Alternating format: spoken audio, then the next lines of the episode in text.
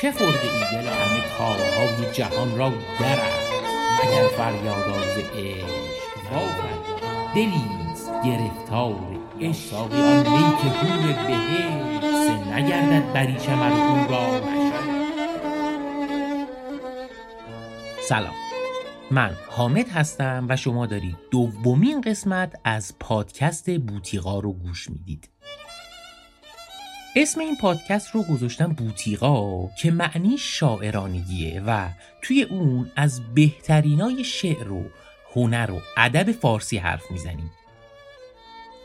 مخاطب این پادکست هم آدمایی هستن که به هنر توی هر شکل و قامتی علاقمند هستن و فارسی بلدن و سعی منم اینه که نشون بدم چطور آدم می‌تونه با هر حس و دانشی از شعر فارسی لذت ببره. مستقل از اینکه اصلا اهل ادبیات فارسی باشه یا نباشه. این قسمت پادکست دو بخش داره که توی هر بخشش یه شعر خوب از یه شاعر خیلی خوب می‌خونیم و سعی می‌کنیم با توضیح هواشی مربوط به اون یه ارتباط خوب لذت بخش رو باهاش تجربه کنیم.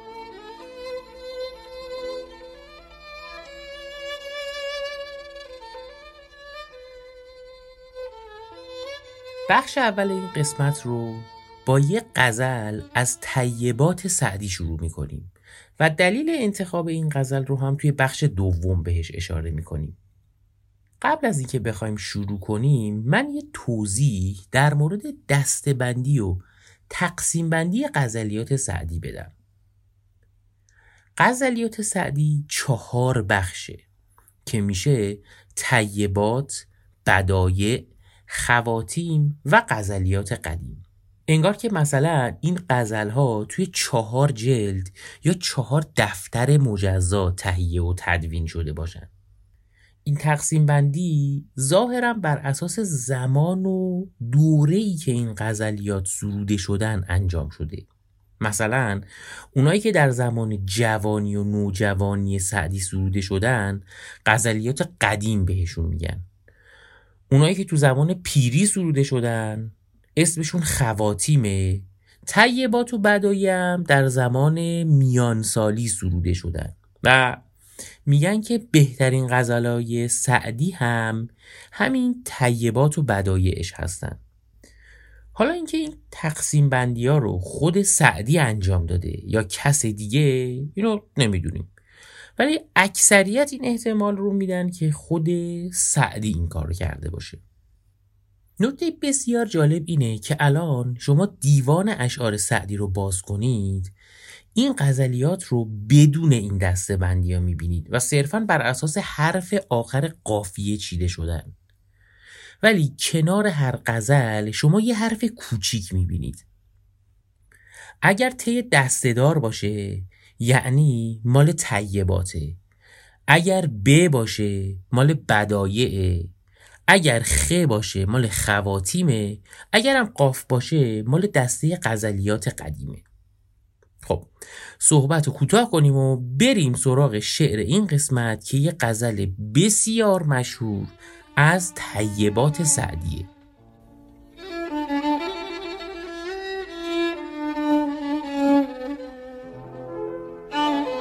مشنو ای دوست که غیر از تو مرا یاری هست. یا شب و روز بجز فکر تو هم کاری هست. به کمند سر زلفت نه من افتادم و بس که به هر حلقه موییت گرفتاری هست. کمند رو می‌دونیم دیگه. یه ریسمان یا تنابه که مرسوم بوده دشمن رو باش میبستن و به اصطلاح اسیر می‌کردن. و دنبال خودشون میکشوندن که توی فیلم ها و اینا هم دیدید حتما. توی شعر مو و زلف یار رو به کمند تشبیه می‌کنن که عاشقش رو باهاش اسیر کرده و دنبال خودش داره میکشونه. به کمند سر زلفت نه من افتادم و بس که به هر حلقه مویید گرفتاری هست. اینجا میگه یه کمندم نیست. هر تار موت یه بدبختی رو گرفتار و اسیر خودش کرده. گر بگویم که مرا با تو سر و کاری نیست در و دیوار گواهی بدهد کاری هست. هر که عیبم کند از عشق و ملامت گوید تا ندیده از تو را بر منش انکاری هست. خب معنی مشخصه تا حدودی. میگه اگه یه عده‌ای بیان به خاطر عشقم به تو من رو ملامت کنند و خورده بگیرن وقتی ببیننت می‌فهمن که اشتباه کردن.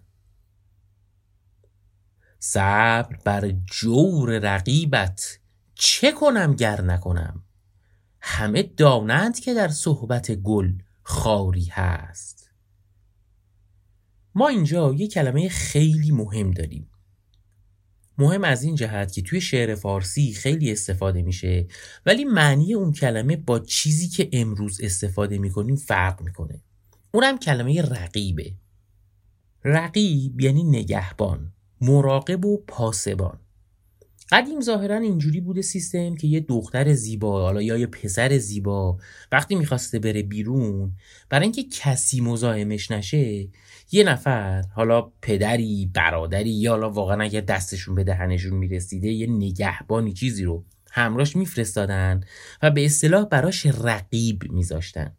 و قطعا کسی که عاشق این طرف بوده مثلا می‌خواسته بیاد ببینتش حرفی باش بزنه چه می‌دونم نامه ای بهش بده یا به قولی ارتباطی باهاش بزنه عملا دستش کوتاه می‌شده و نمی‌تونسته این کار رو بکنه. حالا یواش یواش این کلمه تبدیل شده به اون چیزی که امروز ما داریم ازش استفاده می‌کنیم که ریشش دقیقا هم همینه. مثلا یه معشوقی هست که دو تا خاطرخواه داره. خب قطعا مثلا عاشق اولیه وقتی ببینه نفر دوم داره میاد سراغ طرف میره از معشوقش مراقبت می‌کنه دیگه و نمی‌ذاره اون بیاد طرفش دیگه و اصلا مراقبت از همین ریشه رقیب و رقابت میاد. یعنی محافظت کردن و مواظب بودن و نگهبانی کردن. صبر بر جور رقیبت یعنی نگهبانت. چه کنم گر نکنم؟ همه دانند که در صحبت گل خاری هست.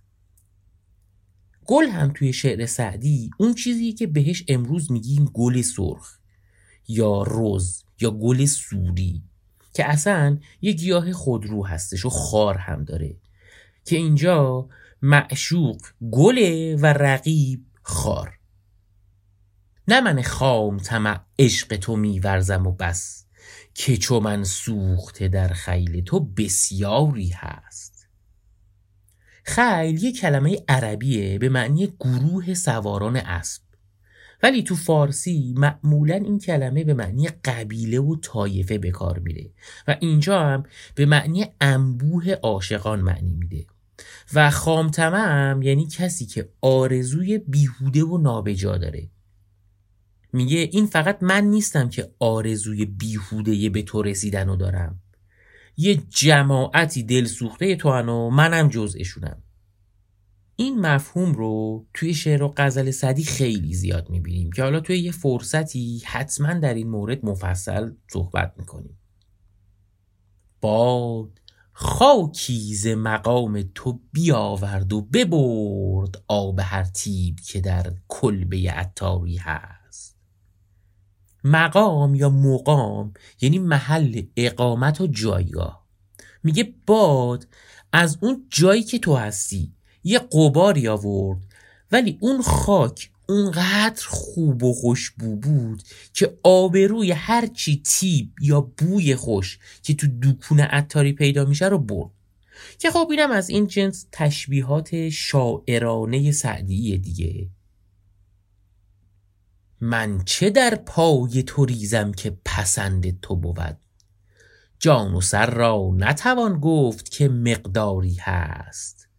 من از این دلق مرقع به درآیم روزی تا همه خلق بدانند که زناری هست. اینجا بازم ما چند تا کلمه داریم. یکی دلقه که یه لباس پشمینه ایه که درویشا و اینا می پوشیدن مرقم یعنی وصل پینه شده که اینجا از دلق مرقع مجازن به معنی لباس ریاکاری و زهد دروغین استفاده شده. حالا بریم سراغ کلمه زنار. یک کلمه فوقالعاده پرمصرف توی شعر و ادب فارسی. زنار یک کمربند بوده که مسیحیا و یهودیا و کلا غیر مسلمونا موظف بودن توی بلاد اسلامی به خودشون ببندن که از مسلمونا تمیز داده بشن. و کسی که زنار میبسته مشخصا نامسلمون بوده. البته یهودی یه پارچه زرد رنگ باید میدوختن به لباسشون که بهش اصلی یا یهودیانه می‌گفتن. و این کلمه زنار اصلا اصالتا ریشه یونانی داره که البته این کلمه معنی های دیگه هم داره ولی توی شعر فارسی زنار مظهر کفره. و زنار بستن یعنی کفر. و معنی این بیت هم این میشه که من این خرقه ریاکارانه و زهد دروغین رو کنار می‌ذارم تا همه بدونن که من کافری بیش نیستم. حالا سوال اینه که چه ربطی داشت یهو این؟ بحث عشق و عاشقی بود یهو پای زهد و ریا و کفر و اینا از کجا پیدا شد؟ یه برداشتی که من یه جا میخوندم می‌گفت توی بیت قبل داره میگه جون و سر من ارزش نداره که بخوام به پات بریزم. ولی آبرو حیثیتم رو میدم در راهت. حالا واقعا منظور سعدی این بوده یا نه رو من نمی‌دونم راستش. یه برداشت دیگه هم میشه کرد که میگه پنهون کردن عشقم به تو مثل زهد ریاکاران است. من حاضرم کافر باشم ولی عشق تو رو آشکار کنم. که البته خب این یه برداشتیه که هیچ منبع و معخذ حالا اون چنانی هم من ندارم براش. همه را هست همین داغ محبت که مراست که نمستم منو در دور تو هوشیاری هست. تقریبا معنیش مشخصه. میگه فقط من نیستم که داغ محبت تو رو دارم و اینجوری نیست که فقط من مست عشق تو باشم و بقیه هوشیار باشن. همه مثل من مستن و دیوانه تو هم. که خب دو بیت قبلم باز یه همچین مفهومی رو گفته بود و اینجا حالا این مفهوم رو تکرار کرده. عشق سعدی نه حدیثی است که پنهان ماند. داستانی است که بر هر سر بازاری هست. بازم بحث همیشگی عشق سعدی و اینکه برملاس و همه ازش مطلع هستن رو داریم اینجا. خب یه مقدار توضیحات طولانی شد ولی لازم بود. بریم. یه بار دیگه شعر رو درست درمون و بدون به اصطلاح پارازیت و آگهی بازرگانی و اینا. گوش کنیم. بعد بریم سراغ بخش دوم.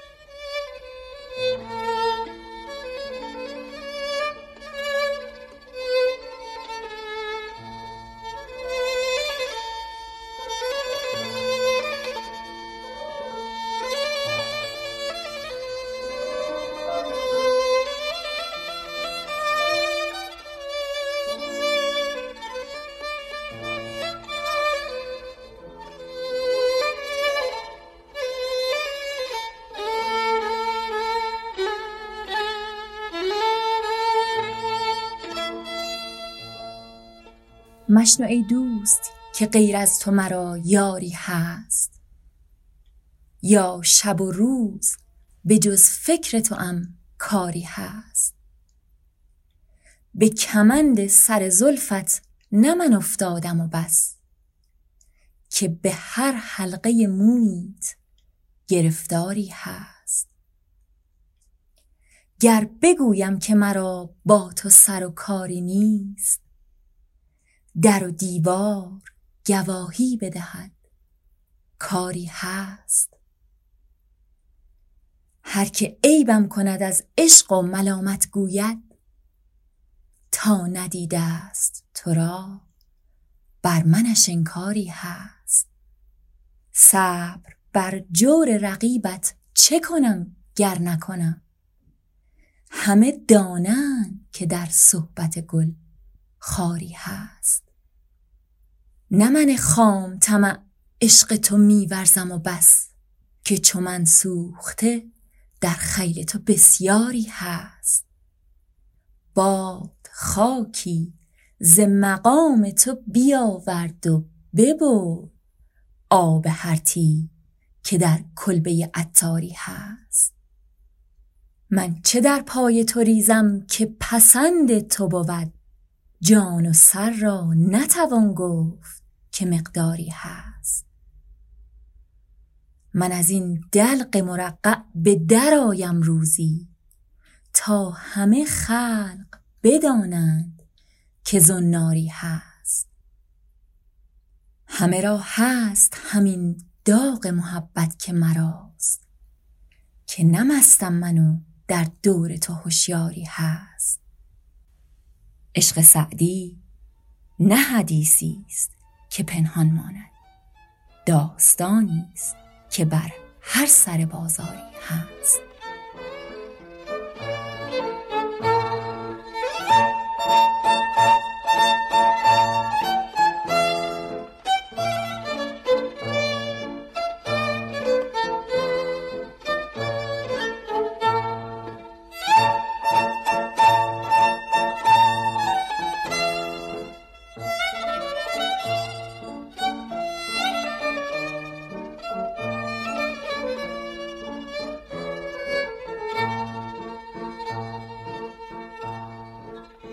توی بخش دوم ما می‌خوایم در مورد موضوع الهام گرفتن یه هنرمند از اثر هنری یه هنرمند دیگه صحبت کنیم.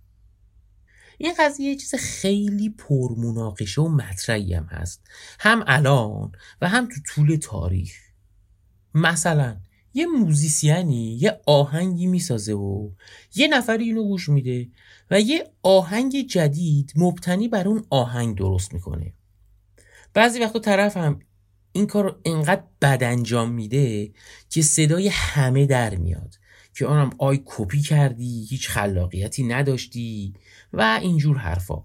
بعضی وقتا هم اینقدر این کار رو تمیز انجام میده که اثر جدید برای خودش یه استقلال خوب و قرص و محکمی داره.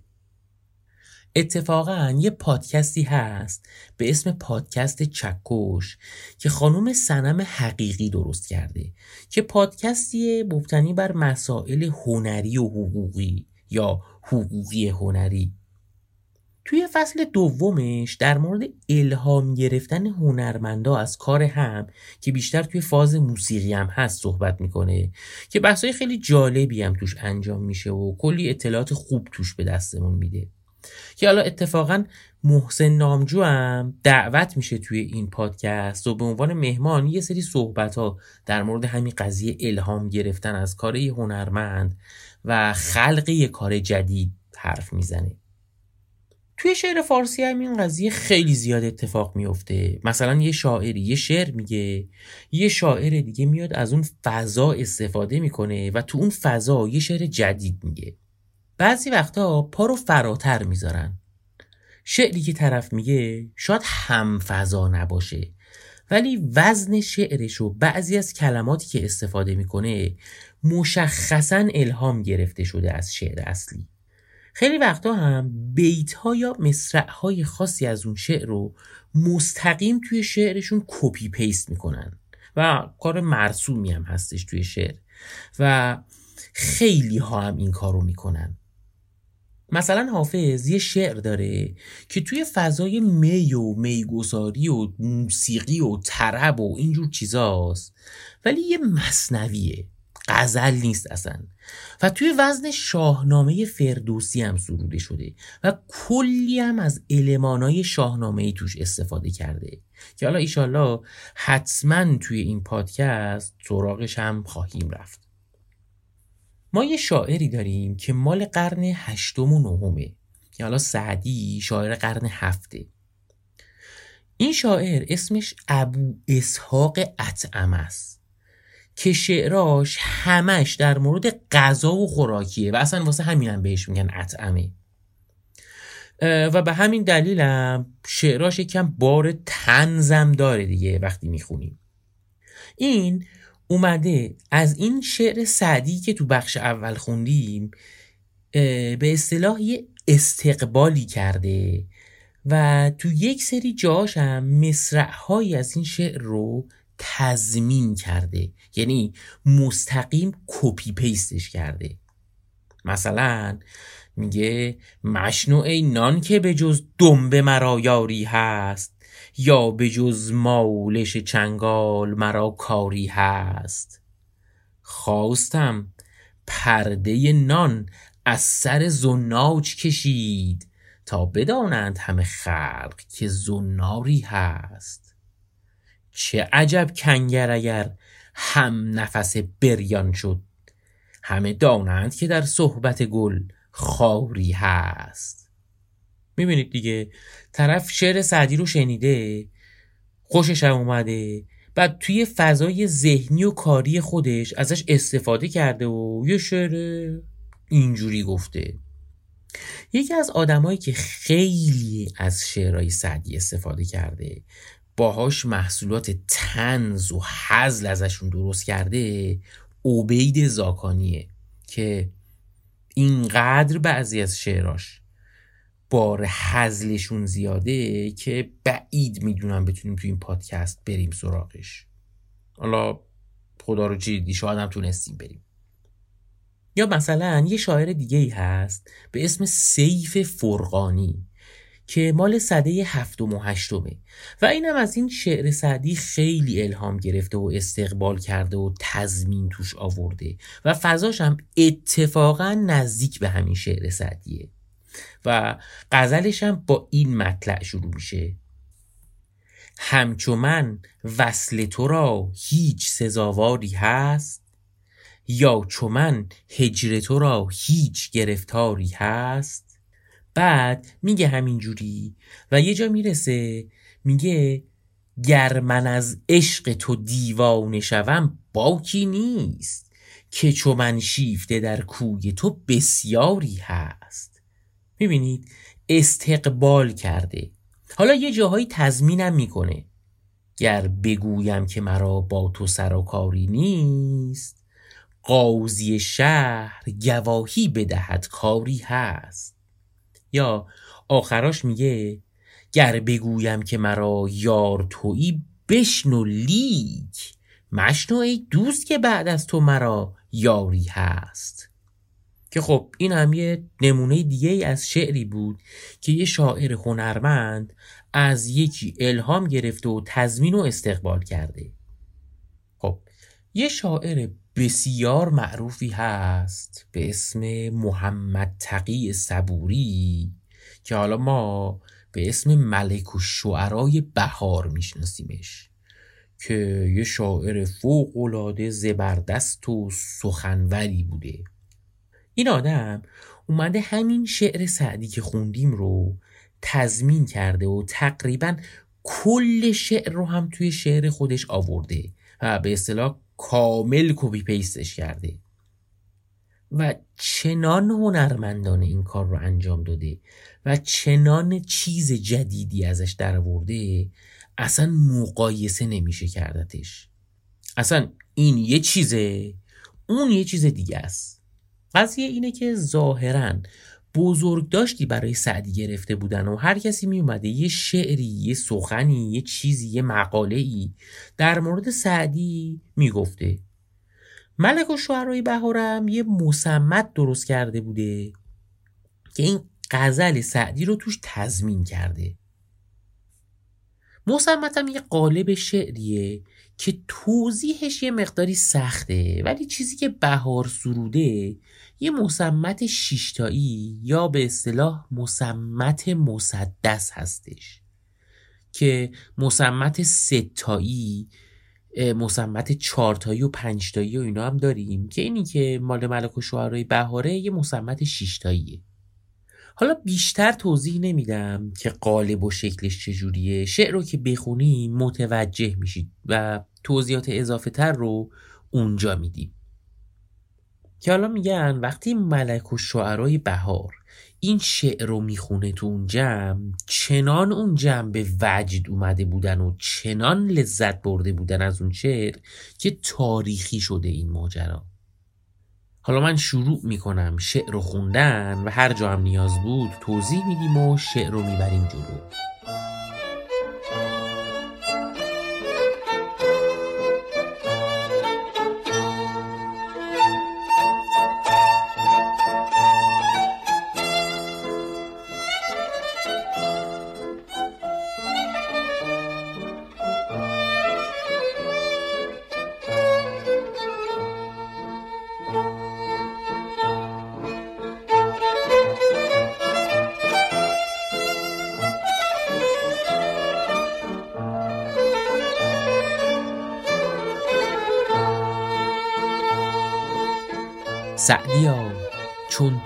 کجا نادر گفتاری هست؟ یا چو شیرین سخنت نخل شکرباری هست؟ یا چو بستان و گلستان تو گلزاری هست؟ هیچ امر نیست تمنای تو هم باری هست؟ مشنو ای دوست که غیر از تو مرا یاری هست؟ یا شب و روز به جز فکر تو امکاری هست؟ مسمت بند بنده. این بند اول مسمت ما بود و اصلا کلمه مسمت به معنی نخ یا به بند کشیدن مرواریده بند دوم لطف گفتار تو شد دام ره مرغ هوس. به هوس بال زد و گشت گرفتار قفس. پای بند تو ندارد سر دمسازی کس. موسی اینجا بنهد رخت به امید قبس. به کمند سر زلفت نه من افتادم و بس که به هر حلقه زلف تو گرفتاری هست. خب ببینید گفتیم یک مسمت شیشتاییه یا مسمت مسدسه. یعنی هر بندش شیش مصرع داره. مصرع یک تا پنج. همه با هم هم قافیه ولی مصرع شیشم هم قافیه نیست با اینا. اما مصرع شیشم همه بندا با هم قافیه هستن تو این شعرم ملک و شعرهای بهار توی هر بند دو بیت خودش میگه بیت سوم رو هم از سعدی تضمین می‌کنه و اون قضیه قافیه ها رو هم رعایت می‌کنه. خب همونطور که توی قسمت اول پادکست هم دیدیم ارجاع به داستانه پیغمبرا توی شعر فارسی خیلی خیلی مرسومه. که حالا این داستان ها توی قرآن و کتابای مسیحیا و یهودیا وجود داره. و شعرا میان از علمان ها و چیزای اون داستان استفاده می‌کنن توی شعرشون. که توی قسمت اول داستان هدهد و ملکه سبا و سلیمان پیغمبر رو گفتیم اینجا داستان حضرت موسی رو داریم. میگه موسا اومده به امید قبس. قبس چیه؟ قبس یعنی شعله یا پاره آتیش و گرفتن آتیش از یه آتیش دیگه. مثلا ما یه شرم روشنی داریم بعد باش میایم یه شعمی که خاموشه رو با اون روشن می‌کنیم و از گل آتیشش استفاده می‌کنیم و اون رو روشن می‌کنیم. حضرت موسی کلی ماجرا داره. از به دنیا اومدنش تا اینکه توی کاخ فرعون بزرگ میشه و از اونجا فرار می‌کنه میاد بیرون و بعدش میاد برای یه آدمی کار می‌کنه که اتفاقا این آدم پیغمبری بوده به اسم شعیب و چوپانی هم می‌کرده براش. شعیب می‌بینه این پسر خوبیه و اینا و دخترش رو به عقد موسا در میاره. بعد از یه مدتی موسا دست زن و بچهش رو گرفته بوده و توی یه بیابون سرد و تاریکی هم بوده ظاهرا زنش هم حامله بوده و توی شرایط سختی بودن خلاصه. حضرت موسا از دور یه آتیش می‌بینه. به زن و بچهش میگه شما وایسید من برم از گل این آتیش یه آتیشی بگیرم بیارم اینجا و مثلا گرم بشیم. و یا یه راهی پیدا کنم که مسیرمون رو بتونیم پیدا کنیم. یه آیه هست توی قرآن که میگه ازرای نارن. یعنی هنگامی که آتشی دید فقال لأهلهی به خانواده خودش گفت امکوسو. یعنی مکس کنید. انی آنست تو نارن. من یه آتیشی دیدم. لعلی آتیکم منها به قبسن امید که پاره ای از اون آتیش رو برای شما بیارم.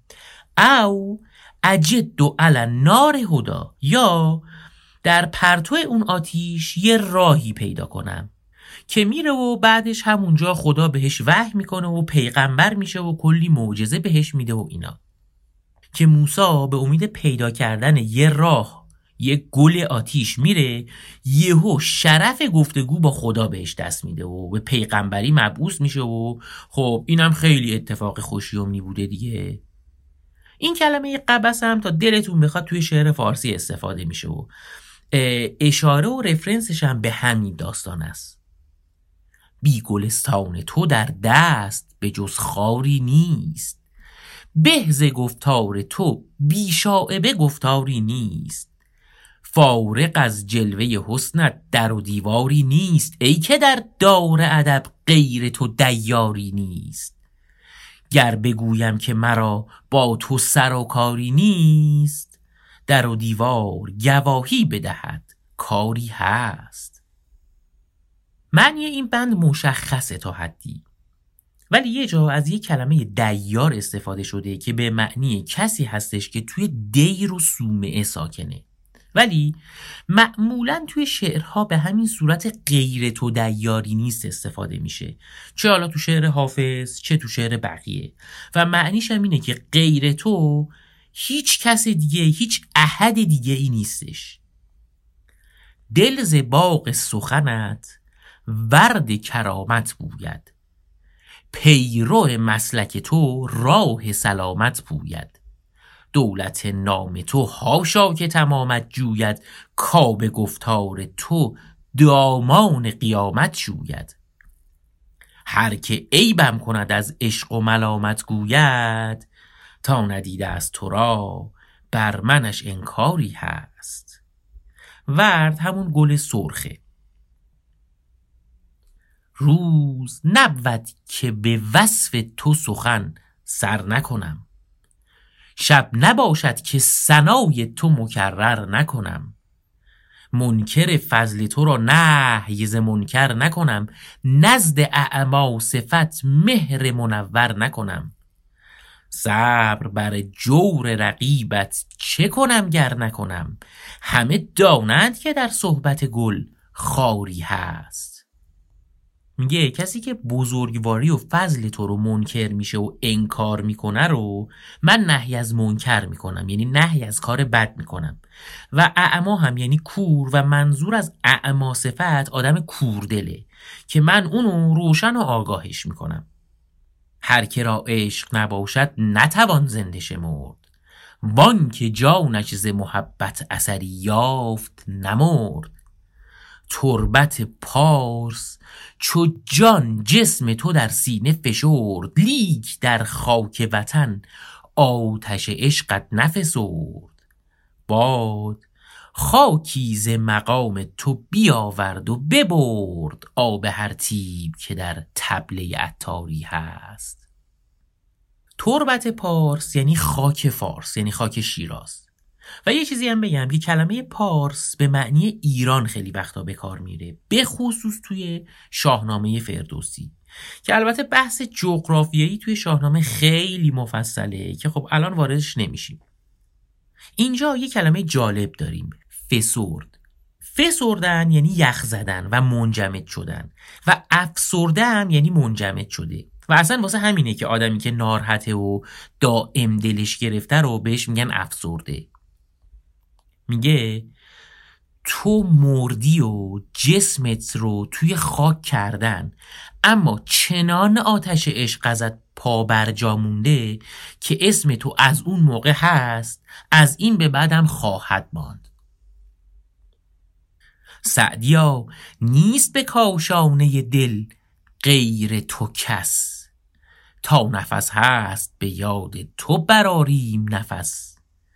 ما به جز حشمت و جاه تو نداریم هوس ای دم گرم تو آتش زده در ناکس و کس.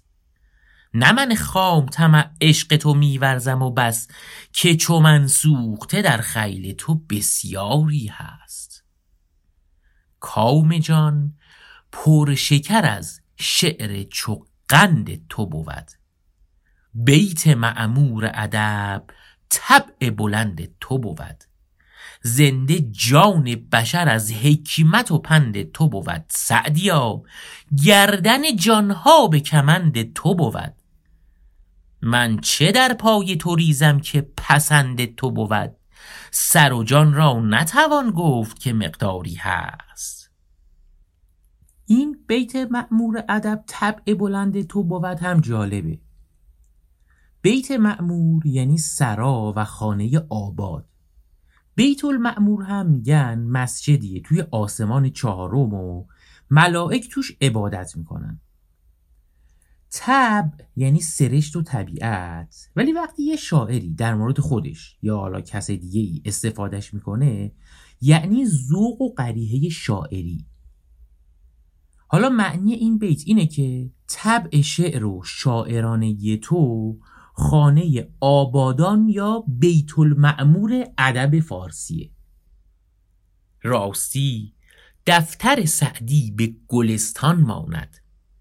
طیباتش به گل و لاله و ریحان ماند.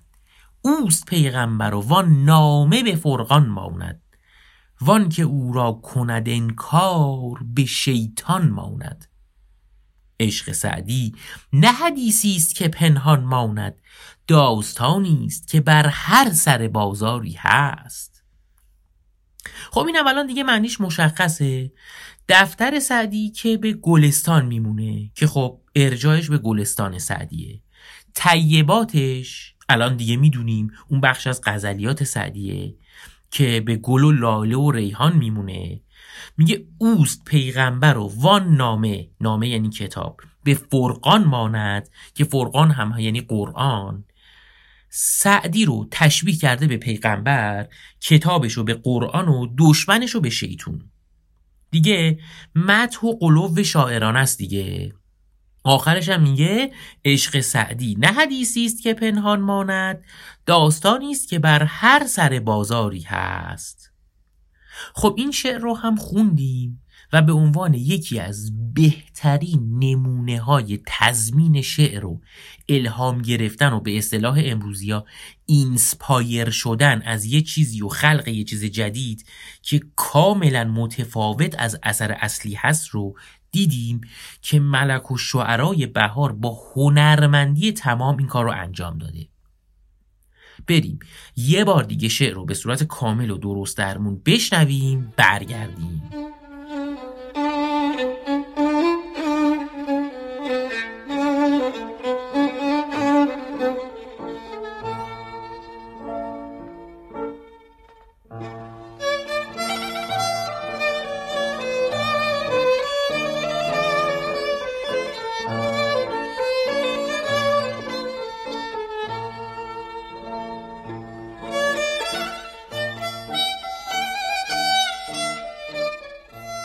سعدیا چون تو کجا نادر گفتاری هست؟ یا چو شیرین سخنت نخل شکرباری هست؟ یا چو بستان و گلستان تو گلزاری هست؟ هیچ امر نیست تمنای تو انباری هست؟ مشنو ای دوست که غیر از تو مرا یاری هست؟ یا شب و روز به جز فکر تو ام کاری هست؟ لطف گفتار تو شد دام ره مرغ هوس. به هوس بال زد و گشت گرفتار قفس. پای بند تو ندارد سر دمسازی کس. موسی اینجا بنهد رخت به امید قبس. به کمند سر زلفت نه من افتادم و بس. که به هر حلقه زلف تو گرفتاری هست. بی گلستان تو در دست به جز خاری نیست. به ز گفتار تو بیشاعبه گفتاری نیست. فارغ از جلوه حسنت در و دیواری نیست. ای که در دار ادب غیر تو دیاری نیست. گر بگویم که مرا با تو سر و کاری نیست در و دیوار گواهی بدهد کاری هست. دل ز باغ سخنت ورد کرامت بوید. پیرو مسلک تو راه سلامت پوید. دولت نام تو هاشا که تمامت جوید. کاب گفتار تو دامان قیامت شوید. هر که عیبم کند از عشق و ملامت گوید. تا ندیده است تو را بر من شنکاری هست. روز نبود که به وصف تو سخن سر نکنم. شب نباشد که ثنای تو مکرر نکنم. منکر فضل تو را نهی ز منکر نکنم. نزد اعما صفت مهر منور نکنم. صبر بر جور رقیبت چه کنم گر نکنم؟ همه دانند که در صحبت گل خاری هست. هر که را عشق نباشد نتوان زنده شما وان که جانش ز محبت اثری یافت نمرد. تربت پارس چو جان جسم تو در سینه فشرد لیک در خاک وطن آتش عشقت نفسرد. باد خاکی ز مقام تو بیاورد و ببرد آب هر تیب که در تبله عطاری هست. سعدیا نیست به کاشانه دل غیر تو کس. تا نفس هست به یاد تو براریم نفس. ما به جز حشمت و جاه تو نداریم هوس. ای دم گرم تو آتش زده در ناکس و کس. نه من خام طمع عشق تو میورزم و بس که چو من سوخته در خیل تو بسیاری هست. کام جان پرشکر از شعر چو قند تو بود. بیت معمور ادب طبع بلند تو بود. زنده جان بشر از حکمت و پند تو بود. سعدیا گردن جانها به کمند تو بود. من چه در پای تو ریزم که پسند تو بود؟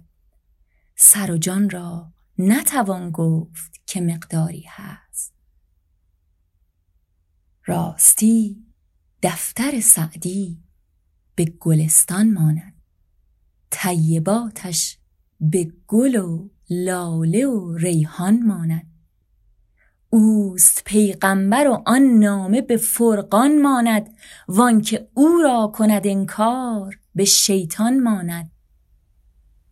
عشق سعدی نه حدیثی است که پنهان ماند. داستانی است که بر هر سر بازاری هست. این قسمت دوم پادکست بوتیقا بود که شنیدید. بوتیقا به معنی شاعرانگی و فن و هنر شعر گفتنه.